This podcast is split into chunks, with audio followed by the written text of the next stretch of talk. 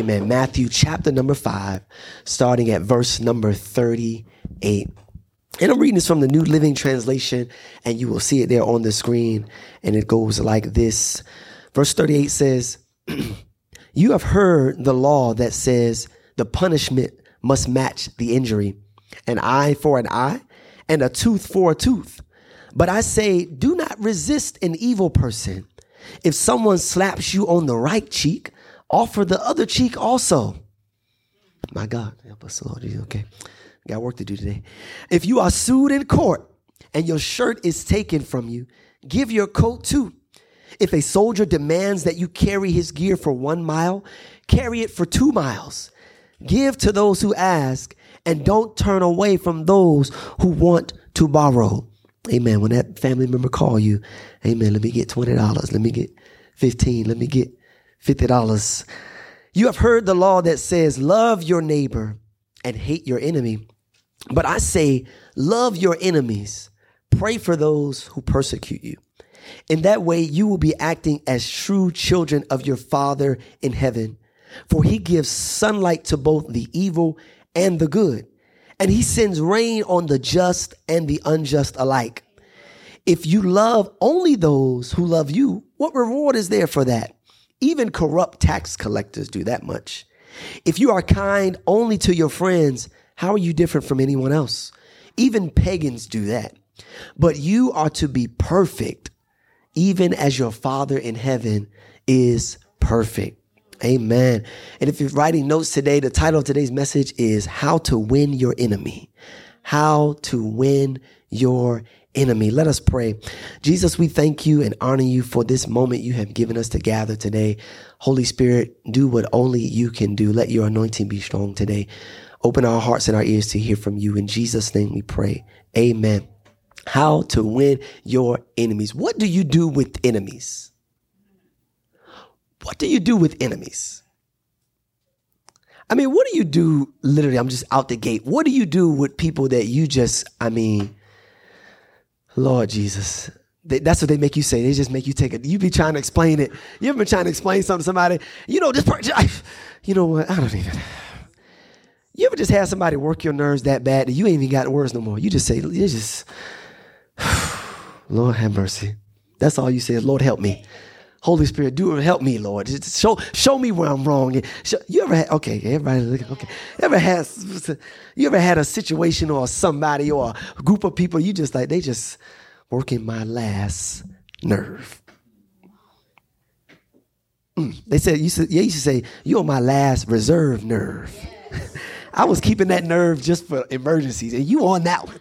You in my reserve tank of grace right now, on my last reserve nerve. And what Jesus does, he gives us a little insight because he tells us, he, this is the thing, Jesus doesn't shy away from the fact that you got an enemy. And you may have some enemies. And we have to make sure we understand that Jesus never said, oh, once you get saved, everybody's always going to be good with you and you always be good with everybody. Jesus says there's going to be times where you have an enemy or you have some enemies, where you have something with your brother or with your sister, where you have something with another group of people, where something at the job, where something that is rubbing up against that's causing some friction. And he gives us some insight on how to handle our enemies. And this is the thing is that a lot of times what Jesus does, in a lot of his teaching, he actually doesn't always focus a lot on what we do with other people. He deals with a lot, even as we've seen through this passage as we've been preaching the last few weeks, he deals a lot with what's going on in our own heart because I heard uh, Pastor Jamal Bryant. He he he he wrote a book called I believe it's World War World War Me, and what he was saying was that a lot of times the war is on the inside. Even Joyce Meyer, a famous preacher, has a famous book, The Battlefield of the Mind, because we recognize that most of the time the conflict is within us. It really ain't about what you said to me. It's about my own insecurities. It really ain't about how you looked at me. It's about my own low self-esteem. It really ain't about what Mr. Art said or did. It really is not. A, most of the time, most of the time, it's not really about that. It's about my own issues with rejection. It's about my own issues with my insecure about my height. It's about my own issues insecure about my appearance. It's about my own. It's about my own anger. It's about a lot of times the war is on the inside.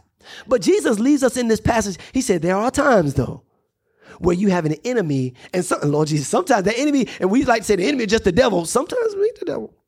Sometimes it's these folks, it's like my, there's a spirit using you.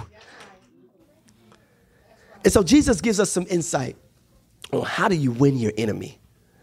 How do you deal with your enemy? And he says this in verse number 39. He says, Do not resist an evil person. My God, that's a listen, man. We got to read this word. Y'all read, do y'all read up with me? We read the Bible up here. He said, if someone slaps you on the right cheek, offer the other one also. Now, see, I heard this. Lord Jesus, we got to. I used to hear that, you know, turn the other cheek. But it's really important for us. And I don't want to establish this first is that Jesus is not saying that there's never a time to confront an evil person. And Jesus is not saying to just let evil run rampant in the earth. So let's just establish some baselines here is that Jesus is not saying when someone does evil, someone comes snatch your child, you just turn the other cheek. I'm gonna turn the other cheek if you put your hands on my son right here. But it's it's it's amen. All right. So Jesus is not saying allow evil to run rampant. Because if you read the verse before this, before we even get to that, it says that Jesus is talking about the law, and he's quoting from the Old Testament where he's saying an eye, you heard the law that says an eye for an eye or a tooth for a tooth, right? But what was happening in the Old Testament is what they, the, the law of Moses was establishing a baseline for justice in the community. So he was saying that if someone was to hurt another person and they caused them to lose their eye, the person that hurt them would lose their eye, and that would be justice would be done.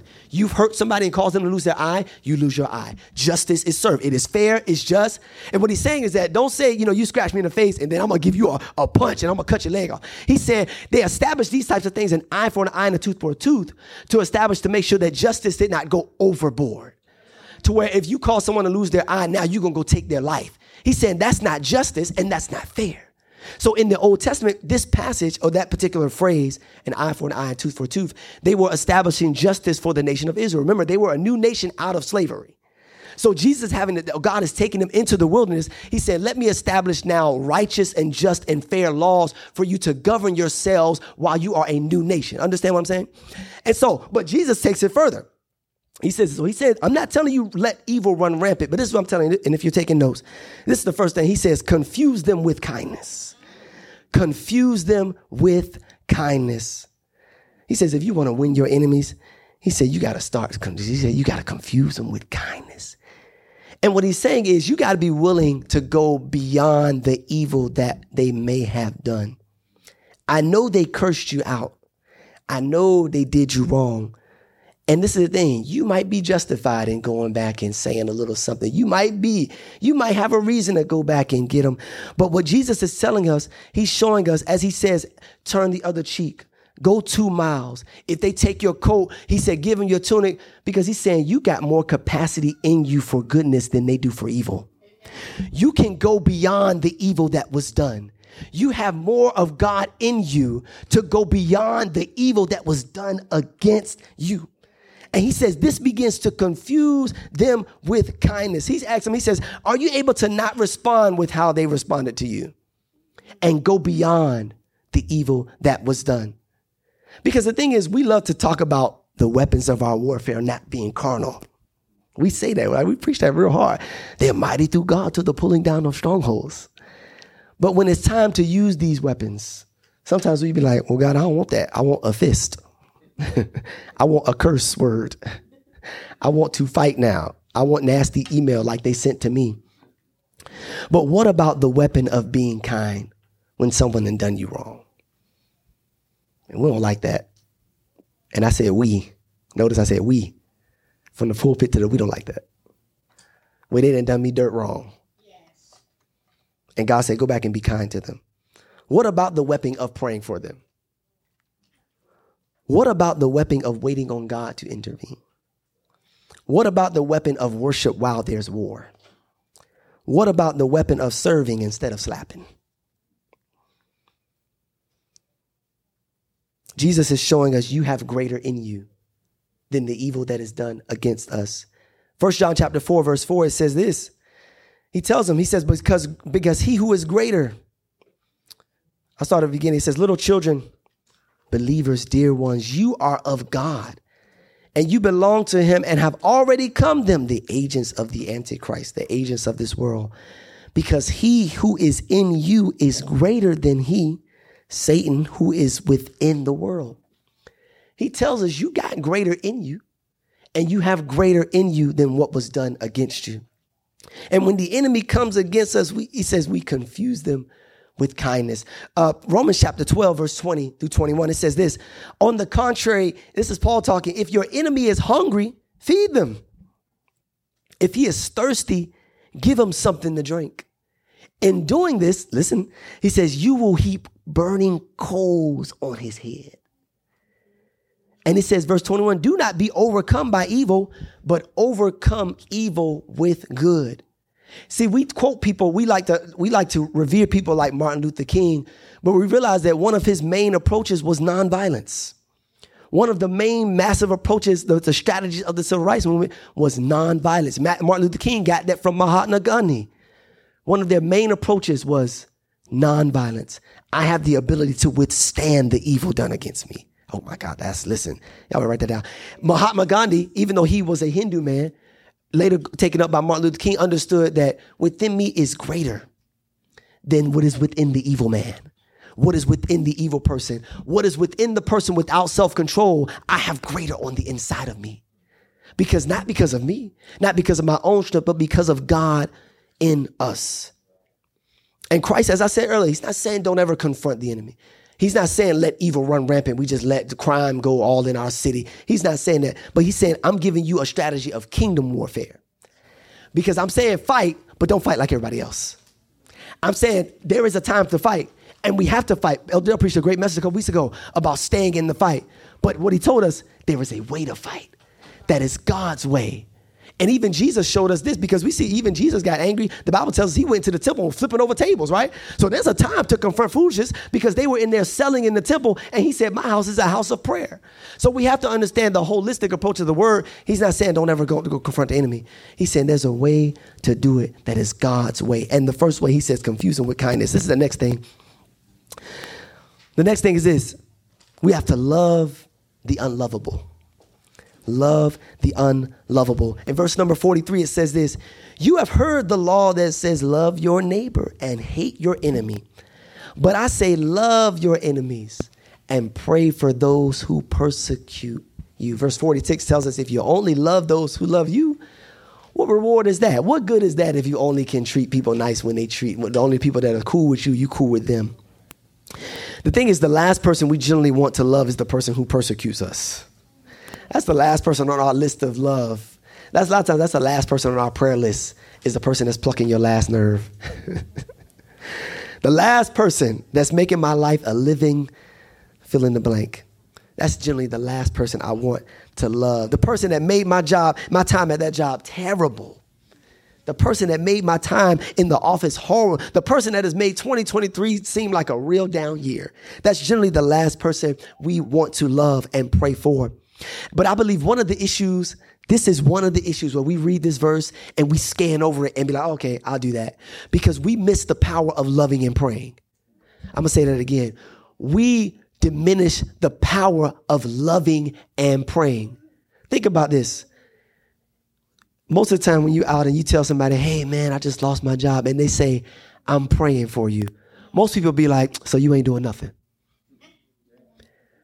I know I'm right, and y'all don't have to say amen because I know it's true. When people say, I'm praying for you, we don't we we, we generally be like, oh, okay, they not gonna do nothing. They're not gonna pray. They're not going to God. They not, not they just praying. We have translated I'm praying for you as man, I don't know what to tell you. I hope it get better. That's what that's what we because we have diminished what it means to love and to pray for someone, right? This is why when someone says they're praying for you, and when Jesus says pray and love, uh, love your enemies and pray for those who persecute, we're like, okay, I'm not, because mm, that uh, that means don't do nothing. That means just keep looking at them evil, right? But this is the thing, is that when we understand what love does and what prayer does, we would have a better time. We would have a better time stepping up to love and pray. The Bible tells us in 1 Corinthians chapter number 13, verse 7, the Amplified version, it says about love, it says, love bears all things, regardless of what comes. Love believes all things, looking for the best in each one. Love hopes all things, remaining steadfast through the difficult. And it says, love endures all things without weakening. Jesus is telling us, do you understand what it means when I tell you to love somebody? He says, I'm not telling you to be passive with them. I'm telling you to bear something with them. I'm telling you to endure something with them. I'm telling you to believe something beyond what you see in them. I'm telling you to hope for the best in them. He says, I'm telling you this, this love, it, later on in that passage, it says, after all these things, faith, hope, and love, but the greatest of these is love. So what we say, when he's telling you love your enemies, he's saying do something to your enemy that, that can only be done by super, the supernatural power of God. And then he says this about prayer in Mark chapter 11, verse 24. He said, The power of prayer is this. It says, Whatever things you ask in prayer in accordance with God's will, with confident trust, he says, You got to pray that you have received them and that they will be given to you. He said, The power of prayer is so powerful that when you get in God's will and begin to pray, he said, You can begin to see doors open that you've seen closed for years. He said, You begin to see ways made that you've seen shut up for years. What, what has happened, man? And the reason we don't understand loving and praying for our enemies is because we think that means doing nothing. And what loving and praying for them means, it means activating the supernatural before them. It means activate because when someone says, I'm praying for you, what they really should be saying is, I am tapping into the supernatural power of God on your behalf. I'm going before the throne. The Bible tells in Hebrews, let us come boldly before the throne of grace. I'm going before the throne of a king and his kingdom, and I'm asking him to move. And uh, I'm not begging him to move. I'm asking my father. I'm not begging him to do anything. I'm asking my father, step into this situation. And I'm asking in faith according to God's will. And so he says, he says this. He says, you got to learn how to love and pray and not diminish what that means. And this is just a side note, just prayer in general, is that a lot of times when we when we think we're when we pray about something, we really take a passive approach. We think prayer is passive. We think prayer means doing nothing. This is what the world even thinks about the church. Is that oh, they over there praying, doing nothing. The crime rate going up in Raleigh, they praying. The government is becoming more corrupt. They praying. Homelessness is going up. They praying. They think we're doing nothing. But what we're doing is we are bombarding heaven. We are, we are tapping into the strategy of God. And we're partnering with him. We're not, we're not doing it on our own human strength, but we're tapping into supernatural ability, supernatural power. And he says this verse 45, he says, in that way, when you do these things, when you love and pray for your enemies, he says, in this way, you will be acting as true children of your Father in heaven. For he gives sunlight to both the evil and the good. And he sends rain on the just and the unjust alike. But I want you to hear this. When he says he gives sunlight to both the evil and the good, rain on the just and, and the unjust. You know, I always thought that meant bad stuff happens to everybody. Rain falls on the just and the unjust. I always thought that was like, you know, bad stuff happening to everybody. But when you're a farmer, sunlight and rain are the best things that can happen to you. When you're a farmer, think about who he's talking to. He's talking to people that are familiar with agriculture. Sunlight and rain are two of the best things you can have when you got seed in the ground. And what Jesus is saying, remember, he's talking about loving the unlovable. He's saying that, he's saying, he's saying this, the Father, the Father does this by giving the two most important things to people who are farming, whether they are evil or good. He gives them rain and sunlight, and they everybody's crops are growing, whether they're evil or good. He said everybody's getting a harvest, ah, even the evil man is getting a harvest because the evil man, though he may be evil, he catches a principle of sowing.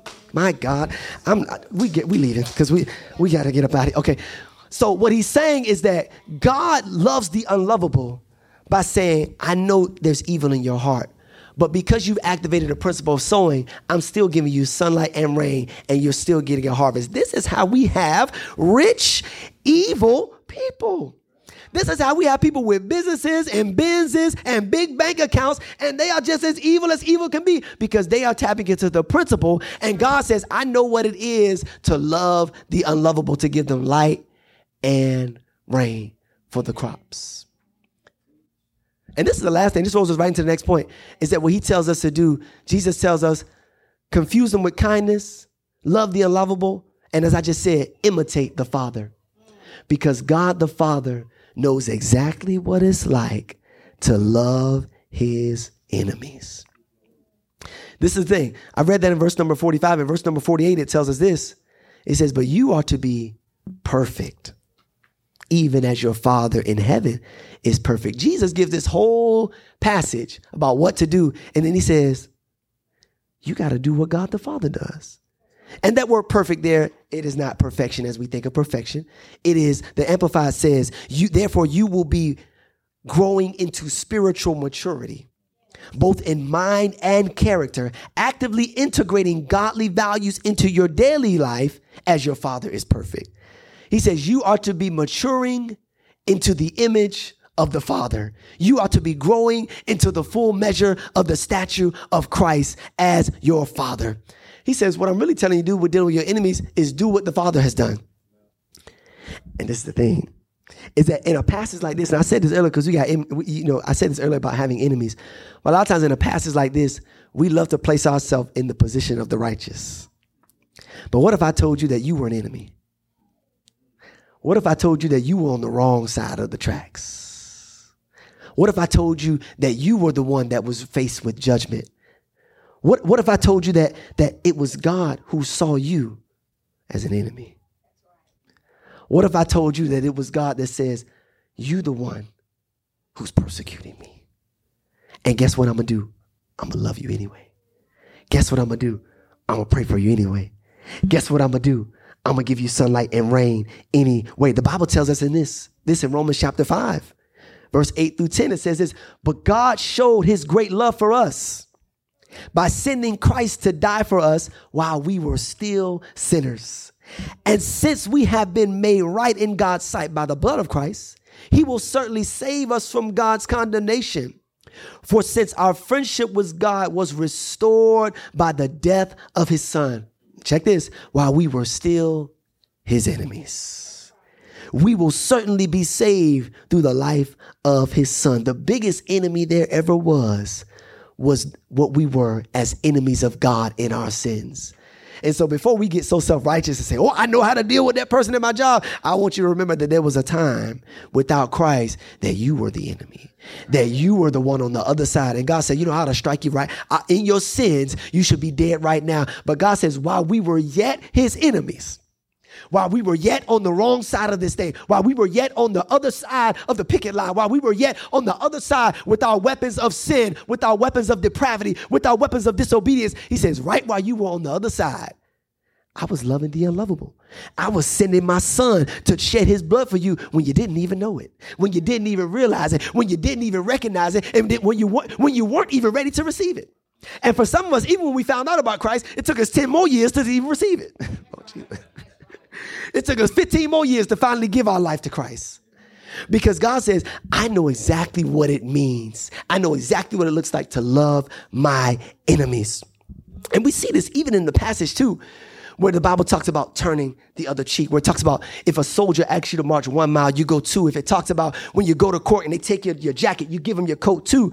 Remember, the Bible tells us that it was Jesus's beard that was torn from his cheek. It, it, the Bible tells us in Isaiah chapter 50, verse 6, it says, talk, a prophecy about Christ. He says, I offered my back to those who beat me and my cheeks to those who pulled out my beard. I think Jesus knows what it is to turn the other cheek. Was it not Jesus that was taken to court before Pontius Pilate and accusations were thrown against him about being a false prophet and a false God and a false king? And did not Jesus sit silently and say, You have said, I'll let you have your accusations. Was it not Jesus that was taken to court and falsely accused? Was it not Jesus that was forced to march up to the Mount of Golgotha to Calvary? Was it not Jesus that was forced to take those steps after he was beaten? Jesus said, I'm not telling you to do something I'm not already done.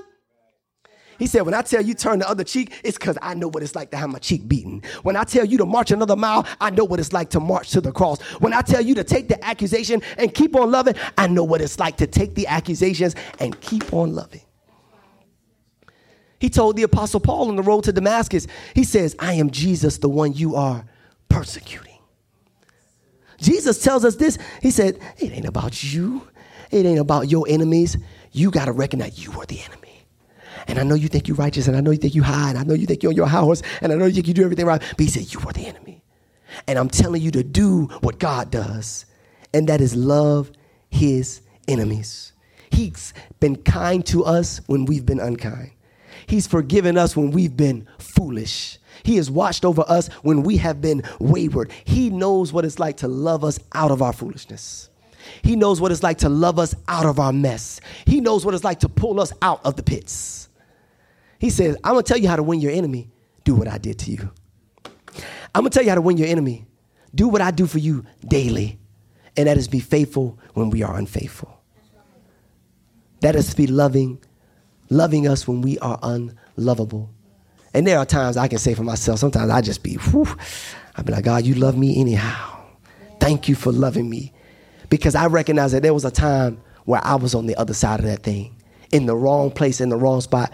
But the Father extended his love to us while we were yet sinners. He said, That's how you win your enemy. You do what the Father does. Amen. Amen. Come on, bow your heads. Let's pray.